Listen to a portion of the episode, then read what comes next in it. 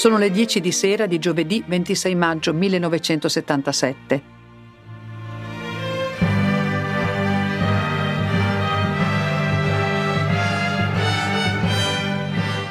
Marco Pannella appare a Tribuna Politica, la trasmissione della RAI che ospita in spazi autogestiti esponenti di tutti i partiti politici. Buonasera. Abbiamo pochissimo tempo e io non farò nemmeno finta di finire. Continuerò a parlare fino a quando mi taglieranno perché sia chiaro che questi minuti terminano con un bavaglio, per ricordare che chi è non violento, chi crede alla legge, può parlare alla RAI solo se strappa con durezza una volta ogni sei mesi, sette mesi, il diritto di parlare e di farsi ascoltare. Pannella indossa una camicia bianca fuori dai pantaloni, ha una manica rimboccata fino al gomito, l'altra solo slacciata al polso. Una medaglietta con il simbolo della pace gli pende dal colletto aperto. È molto teso e c'è un perché. In una televisione che ha solo due canali, Tribuna Politica è uno spazio ambitissimo da cui parlare a milioni di persone. Uno spazio che Pannella ha conquistato con le unghie e con i denti, in cui ogni minuto è prezioso, soprattutto adesso che vuole dare la sua lettura dei tragici fatti di due settimane prima. Quel giovedì 12 maggio in cui Roma si è trasformata in un campo di battaglia e una ragazza, Giorgiana Masi, ha perso la vita. Giorgiana Masi andava in piazza Navona con il suo fidanzato, l'hanno respinta e l'hanno uccisa. Andava solo a firmare i referendum radicali. E cosa ha incontrato Giorgiana? Centinaia di poliziotti costretti a vestirsi da assassini, ad apparire nelle strade come lupi dei quali avere paura per consentire al regime di fare leggi ancora più fasciste e ammazzare passanti. Lucky Red presenta Giacinto, lo sciamano della Repubblica.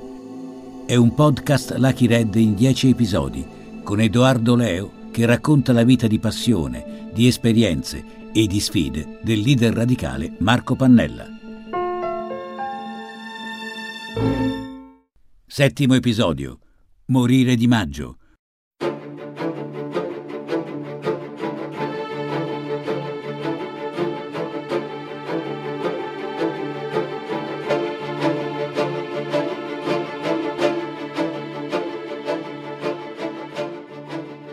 La tragedia del 12 maggio in cui muore Giorgiana Masi non arriva come un fulmine a ciel sereno. È un episodio forse prevedibile di un anno molto violento, di tensioni sociali che cercano sfogo. Concetto Vecchio, cronista politico di Repubblica, al caso ha dedicato una complessa inchiesta. Il 77 è una specie di nuovo 68 che riporta in piazza una nuova generazione di studenti ma a differenza del 68 ha dentro questo movimento molti, molti più elementi di violenza. È un movimento dove sono, si mescolano grande creatività, spinte ideali molto forti, ma allo stesso tempo anche elementi eh, di, di, di, violenza che era rappresentato soprattutto da un, da, un, dire, da un, pezzo di quel movimento che era rappresentato da autonomia operaia, che era la frangia dire, più dura, più ribellistica, che teorizzava l'uso della violenza.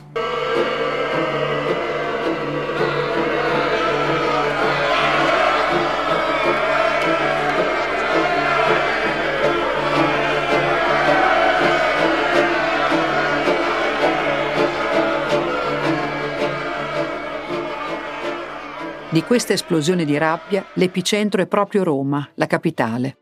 Il 12 marzo del 1977 a Roma eh, c'è una manifestazione di studenti che degenera in, una, eh, in, un assalto da parte degli autonomi alle sedi della democrazia cristiana, anche alla sede del suo giornale, Il Popolo.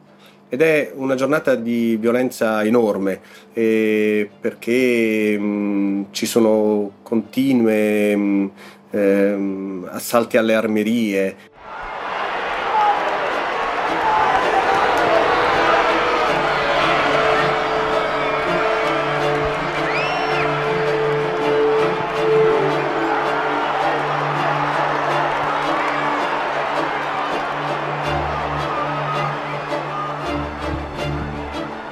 È solo la prima scintilla, la prova generale di un'insurrezione urbana, ma le armerie svaligiate sono il cattivo presagio che lo scontro si fa sempre più aspro e spietato.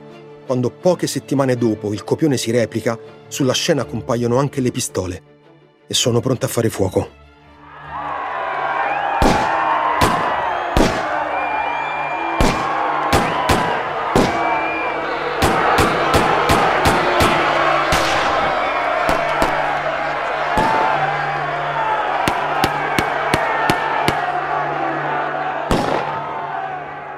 C'è uno, uno scontro come dire, davanti all'università tra gli studenti e le forze dell'ordine.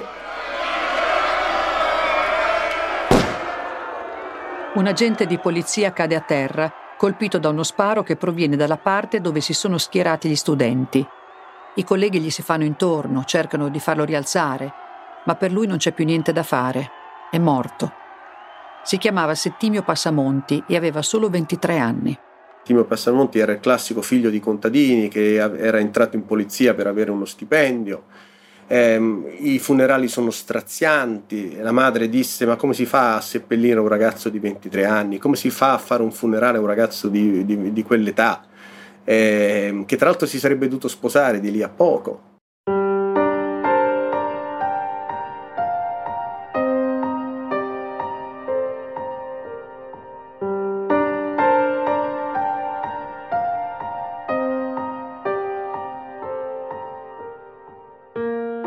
Il giorno in cui muore Passamonti, altri tre agenti e un carabiniere vengono feriti da colpi di arma da fuoco vaganti.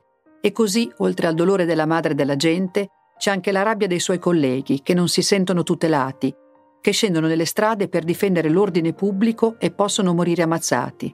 La loro rabbia è tutta per il ministro dell'Interno, Francesco Cossiga.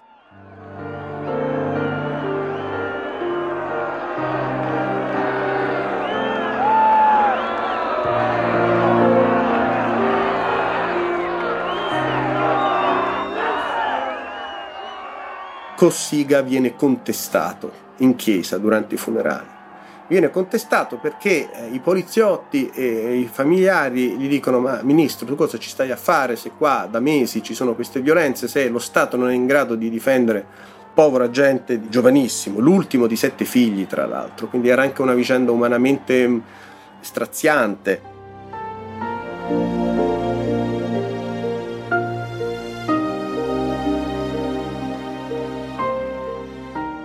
Francesco Cossiga è messo alle strette, perché a contestarlo, lui che vuole dare l'immagine di un uomo forte, deciso, non sono soltanto i poliziotti. Per non aver saputo contenere le violenze, in Parlamento viene contestato anche dal Partito Comunista, la maggiore forza dell'opposizione. Un accerchiamento che lo spinge a una decisione estrema. Cossiga fa una cosa che non si era mai fatta prima, cioè vieta le manifestazioni di piazza.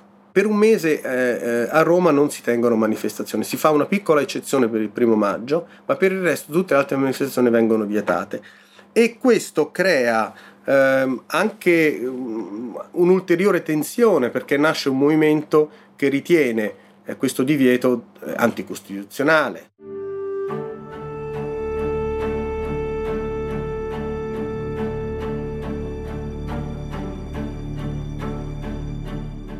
Vietare una nostra manifestazione è assurdo.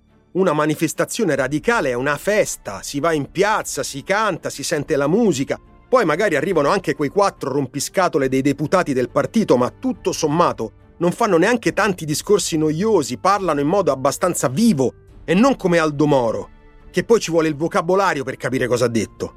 Insomma, si può anche starli a sentire. Non esiste che per motivi di ordine pubblico venga proibita una festa radicale.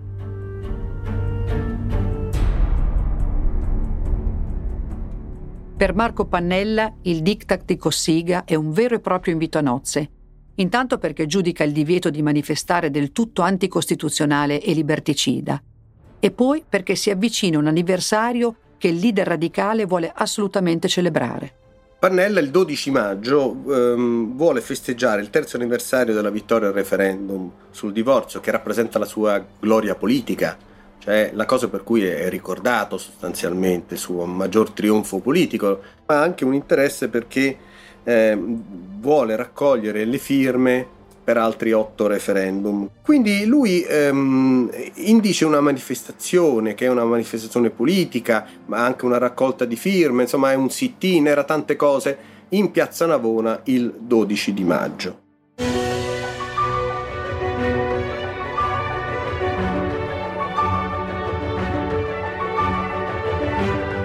C'era un problema però.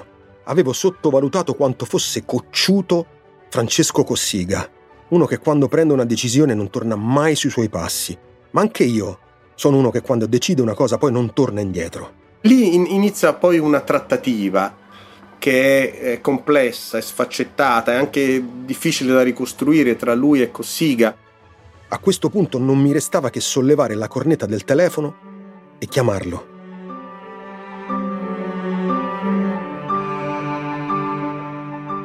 Ascolta Francesco, io rinuncio a fare un comizio politico, ma tu ci lasci organizzare la festa con la musica. E guarda che non è una proposta, quella che ti sto facendo, perché alla festa noi non ci rinunciamo.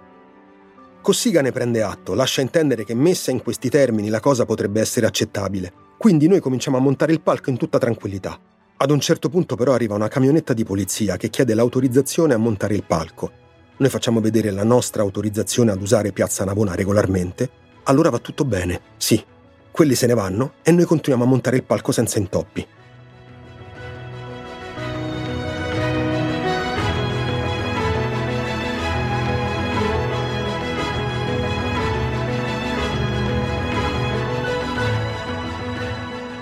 Il palco per il concerto viene allestito, la manifestazione si farà, si raccoglieranno le firme per i nuovi referendum.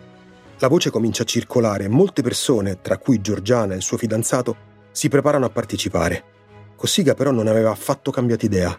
Il divieto rimane, musica o non musica, quella manifestazione non dovevamo farla. La mattina arriva una telefonata urgente al partito. Correte, correte, sono venuti a sequestrare gli amplificatori. A Piazza Navona gli amplificatori erano già stati sequestrati e stavano per portare via il pianoforte, ma per fortuna, disteso sopra il pianoforte, c'era Gianfranco Spadaccia e quindi hanno rinunciato a sequestrarlo e l'hanno lasciato lì. Allora gli altri compagni sono saliti tutti sul palco e hanno detto da qui non si muove più nessuno.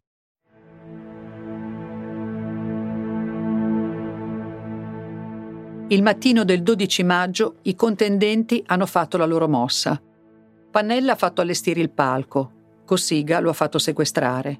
Nessuno è disposto a cedere, a fare un passo indietro. Non Cossiga, che vuole vietare la manifestazione di Pannella, non Pannella, che vuole che la manifestazione si tenga.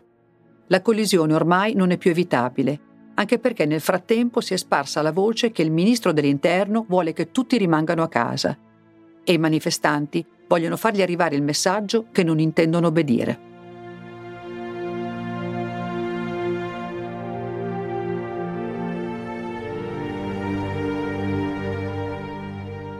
Quindi quel giorno affluiscono lì moltissime persone che ehm, ehm, sono animate da un lato dalla voglia di fare questa manifestazione, ma anche è una forma di contestazione verso la DC, è un, una forma di contestazione verso Cossiga andare lì, quindi assume anche un significato politico molto, molto grande, molto forte.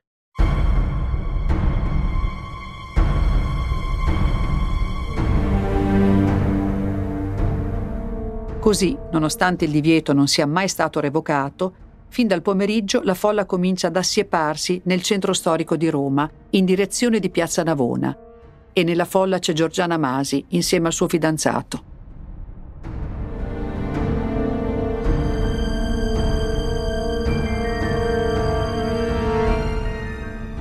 Giorgiana Masi era una ragazza che di lì a poco, eh, da, da lì a un mese avrebbe fatto la maturità una ragazza molto gentile, brava nel disegno, che aveva molte passioni, come tanti di quella generazione impegnata in politica, impegnata per lotta continua, ma anche molto vicina a idealmente radicali. Quel giorno era andata lì per partecipare a questa manifestazione insieme al suo fidanzato, Giuseppe Papì. Giorgiana e Giuseppe hanno già partecipato ad altre manifestazioni Sanno che possono degenerare in scontri, forse lo hanno messo in conto, anche se loro sono persone pacifiche. Non sanno però che quella di oggi non è una manifestazione come un'altra. Non dopo che il segretario della CGL, Luciano Lama, è stato cacciato con violenza dalla Sapienza, la più grande università di Roma. Non dopo l'uccisione dell'agente Passamonti. Il 12 maggio è una data speciale, è il giorno della vendetta. Per la prima volta a Roma fanno la comparsa ehm, dei poliziotti travestiti da manifestanti, armati, eh, che si mescolano ai manifestanti, che, il cui ruolo non è ben chiaro, eh, le regole di ingaggio non furono mai chiarite, non sappiamo neanche eh, quanti erano esattamente.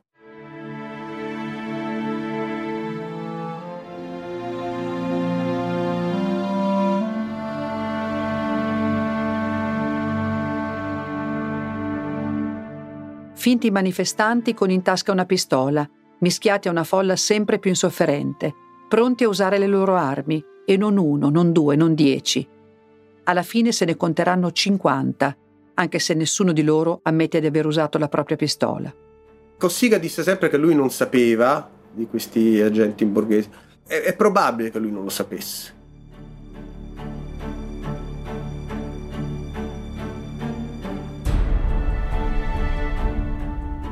Un ministro dell'interno che non sa che gli agenti di polizia questa volta non si faranno cogliere impreparati, che questa volta scenderanno in piazza alle loro condizioni, ad armi pari, per così dire, con i manifestanti violenti, dunque travestiti e armati. Un'ipotesi plausibile, ma forse ancora più allarmante.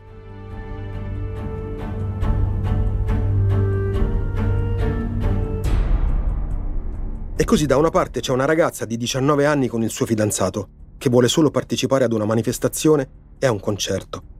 Dall'altra, manifestanti violenti, protagonisti della guerriglia urbana degli ultimi mesi, pronti a tutto pur di costringere la polizia allo scontro. E poi quei poliziotti, travestiti da innocui studenti, sono gli ingredienti della tragedia che sta per scoppiare.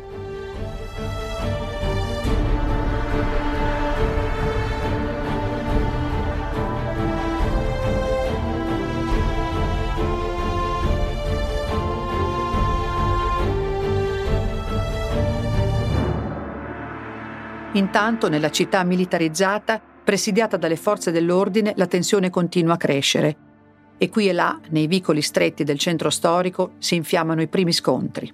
Roma quel pomeriggio è un incendio di, di, di, di dire, tafferugli, di scontri che eh, si verificano in varie parti della, della, della della città, davanti al Senato, davanti a Piazza Navona, ehm, a, a, in via eh, dei Baulari.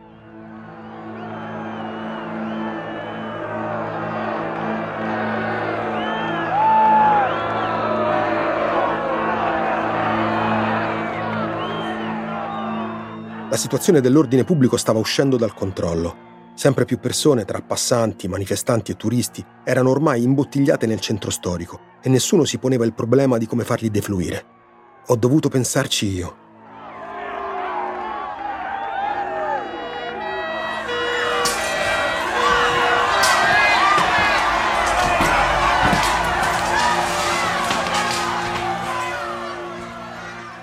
Quando sono arrivato davanti al Senato, avevano appena finito di picchiare uno dei nostri. Se la sono presa anche con due ragazze che non c'entravano niente e con un fotografo solo perché stava facendo il suo lavoro.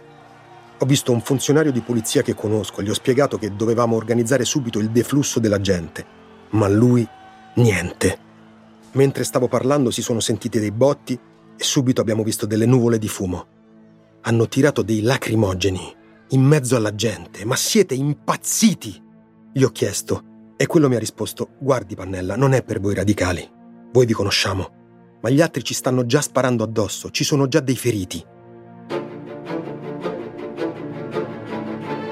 Sono corso alla Camera e ho chiesto immediatamente la parola. È matematico, signor Presidente, che se il questore di Roma e il Ministero dell'Interno non ristabiliscono la normalità della circolazione per i non manifestanti, si è creata a freddo a Roma già da ieri e avanti ieri una di quelle situazioni nelle quali poi chi venisse a commemorare coloro che cadono non sono altro che i responsabili e i mandanti degli assassini. Sono delle parole mm, terribili perché quattro ore dopo davvero c'è un delitto. quattro ore dopo c'è un omicidio. È una sorta di profezia di Pannella. Intanto Giorgiana e il suo fidanzato comprendono che la manifestazione non si terrà. non nel clima che speravano.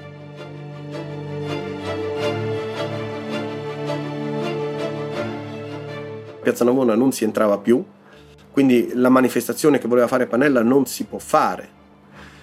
E, e lei vaga col fidanzato, lo racconta il fidanzato nella, nelle testimonianze che, che, che renderà dopo agli inquirenti, ehm, si mangiarono un panino, bigallonarono per le vie della città, cercarono di evitare eh, di entrare nelle zone più calde, eh, insomma erano disorientati di fronte a quanto accadeva e verso pochi alle 19.45 circa arrivano eh, eh, su Ponte Garibaldi, erano confluiti tutti lì e, perché il, il ponte veniva eh, conteso come un bastione.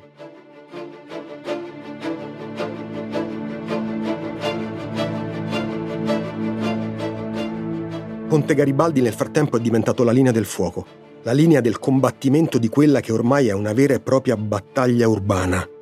Quindi avevamo dalla parte del Ministero della Giustizia gli agenti e eh, verso Trastevere c'erano i manifestanti e su questo, quel ponte in quel momento lì c'erano centinaia e centinaia di, di persone ed era in corso un atto di guerriglia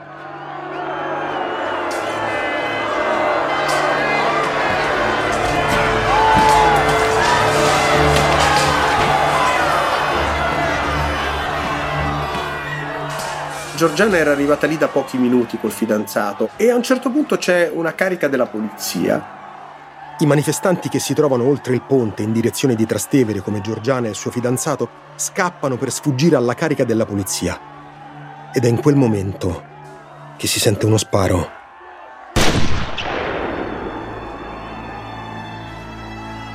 Giorgiana cade a terra.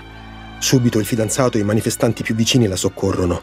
Le dice di sentire male tanto male, ma non vedono sangue, pensano che abbia inciampato. Tentano di farla rialzare, ma non è possibile. Sono costretti a lasciarla scivolare a terra, ha gli occhi sbarrati, il corpo già rigido. La caricano su una macchina e corrono verso l'ospedale più vicino. Ma non c'è niente da fare. Quando arriva all'ospedale Giorgiana è già morta.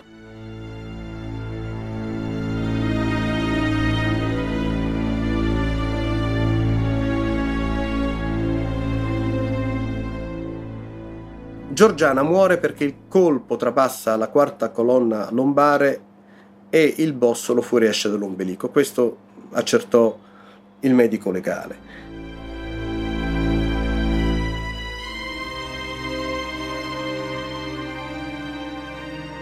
Una ragazza innocente è morta. In quel momento questo è tutto quello che si sa. Giorgiana è stata uccisa davanti a centinaia di persone, quando la luce del giorno è ancora alta. Eppure è come se nessuno avesse visto niente. Accertare la verità sarà molto difficile. Non esiste un frammento di questa ragazza che cade, non, non esiste una testimonianza di chi ha visto sparare, non c'è una foto, non c'è un video, non sono mai stati trovati bossoli, eh, non si troverà mai l'arma che ha sparato. Ci sono tre testimoni che la vedono cadere, eh, ma nessuno ha visto sparare. Solo una cosa è certa. Giorgiana è stata colpita di spalle mentre fuggiva e quindi il proiettile deve essere partito dal punto in cui erano schierate le forze dell'ordine. È da questo fatto incontrovertibile che si doveva partire, se si voleva capire cos'era successo davvero. I radicali sono stati gli unici che hanno fatto pressioni affinché si giungesse alla verità. Giorgiana Masi è stato un caso identitario per Pannella e i radicali che fecero anche un bellissimo libro bianco ci sono tutte le foto dei poliziotti, tutte le incontradizioni, è un'inchiesta giornalistica vera e propria, piena di dettagli, che ricostruisce quel giorno benissimo. Questo libro bianco fa leva anche, eh, induce poi anche la parte civile a tornare alla carica, a chiedere un'ulteriore perizia ehm, per, per cercare di individuare chi è stato l'assassino. Tutta l'inchiesta si gioca sulle perizie e le perizie che vennero fatte furono tre una prima perizia è del febbraio 1978 che venne depositata, una perizia eh, della, della procura, e sostiene che Giorgiana venne uccisa con una pistola calibro 5.6 a piombo nudo da una distanza di 10-20 metri. È una pistola molto diversa da quelle in dotazione alla polizia. I, I, poliziotti che erano sul campo avevano quasi tutti delle berretta calibro 9. Un'arma che poteva essere finita nelle mani di un manifestante violento e quindi sarebbe perfetta per prosciogliere le forze dell'ordine. L'avvocato Boneschi, l'avvocato della famiglia Masi, fece a sua volta una controperizia, una perizia di parte, che smontò totalmente questa verità con cui si intendeva chiudere il caso già dieci mesi dopo. E eh, la parte civile disse guardate che è totalmente inattendibile, non poteva essere uccisa da, da, una, calibro 5.6 sparato a 10 metri di distanza.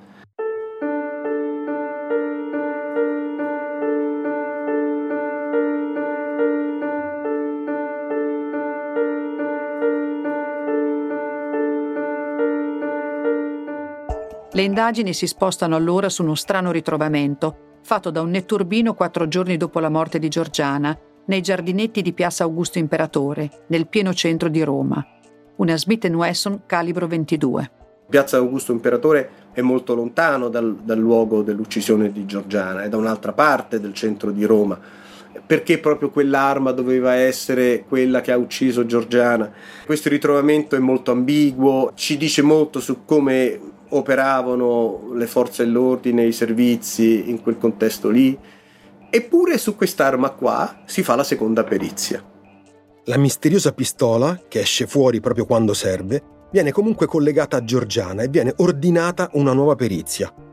Questa seconda perizia, che venne depositata nella primavera del 78, sostiene che eh, questa arma ritrovata potrebbe essere compatibile con l'uccisione di Giorgiana.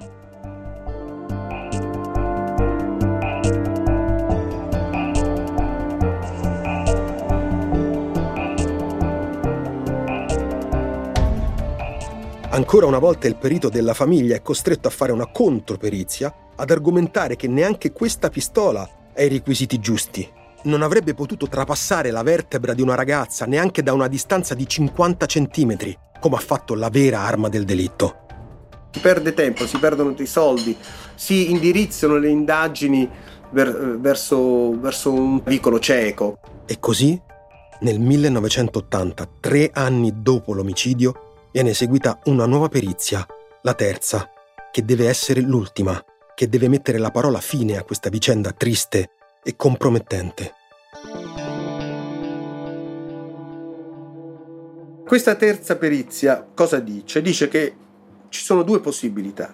O è stato un revolver eh, molto potente, oppure Giorgiana è stata uscita da una persona che deteneva una carabina in grado di sparare da una distanza di 150 metri. La provenienza degli spari è univoca perché non poteva che essere che provenire dalla parte dove erano attestate le forze dell'ordine, ma il proiettile di queste, di queste due armi eh, non era delle forze dell'ordine e mh, mm, questo portò alla conclusione che non potevano essere stati gli agenti a sparare. Per il giudice l'ipotesi più probabile era che era stata uccisa da un colpo di carabina da una persona posizionata alle spalle delle forze dell'ordine. E con questa conclusione, un po' machiavellica, si chiude il caso che in qualche modo mette d'accordo tutti.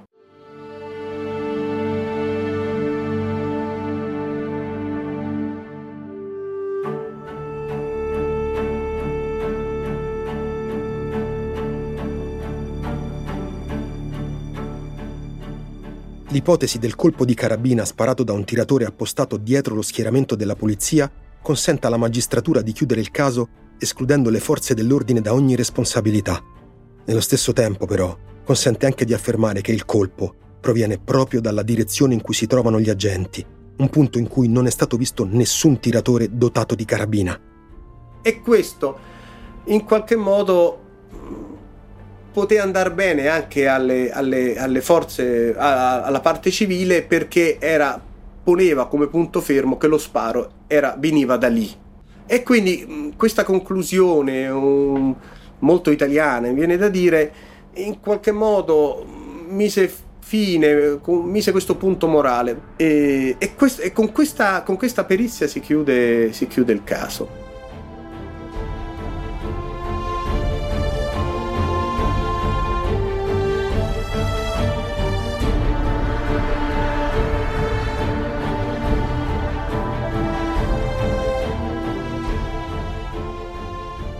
Compromesso geniale, ma che lascia un vuoto, una lacuna incolmabile. Non sappiamo chi ha ucciso Giorgiana.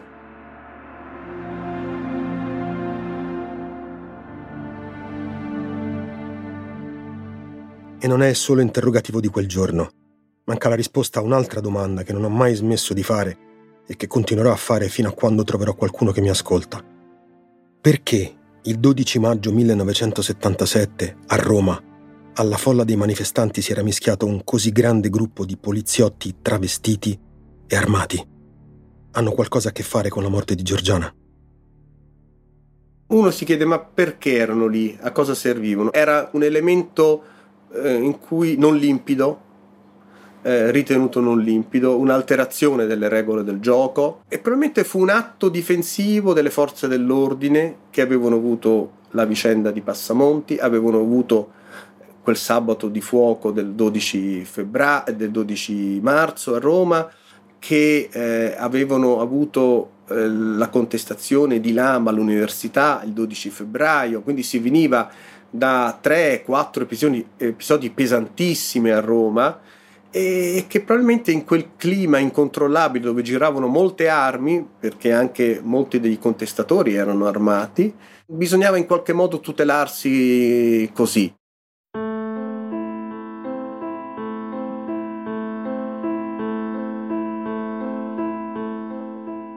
Una vicenda drammatica, inquietante, che lascia segni profondi sui due uomini che quel giorno hanno deciso di confrontarsi a distanza.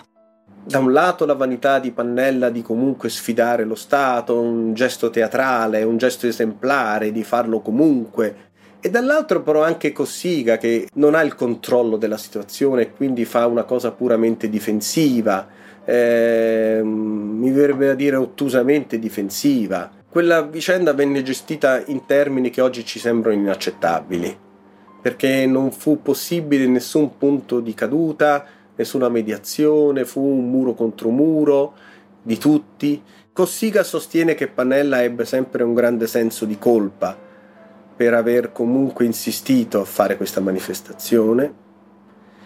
Io penso che anche Cossiga ha avuto un enorme senso di colpa, tant'è che lui eh, per 24 anni non parlò mai di Giorgiana Masi, era un tema tabù.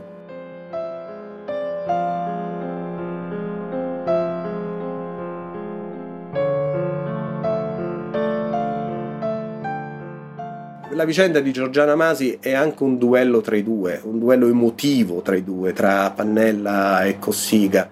E, mm, alla fine io penso che tutti e due eh, nella loro coscienza hanno fatto i conti con, con questa storia tragica.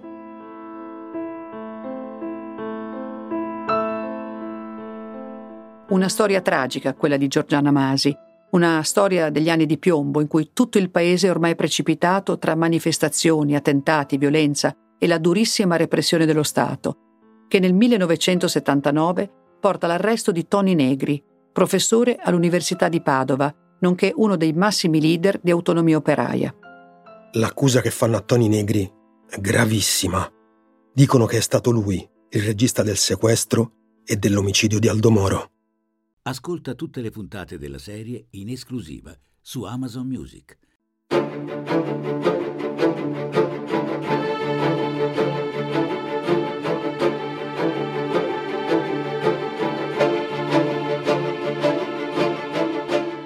Giacinto, lo sciamano della Repubblica.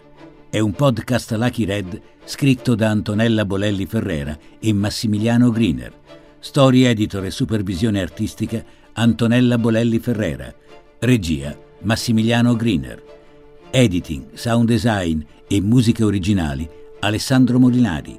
Voci di Edoardo Leo, Michela Alborghetti, Claudio Corinaldesi, Nicola Braile, Gaetano Lizio, Alessia Rubini, Alessia Sorbello, voce narrante Antonella Bolelli Ferrera, con la partecipazione di Matteo Angioli, Ferruccio Braibanti, Giandomenico Cagliazza, Ennio Di Francesco, Matteo Mecacci, Toni Negri, Mirella Parachini, Sargiano Sbatantra, Mauro Suttora, Massimo Teodori e Concetto Vecchio.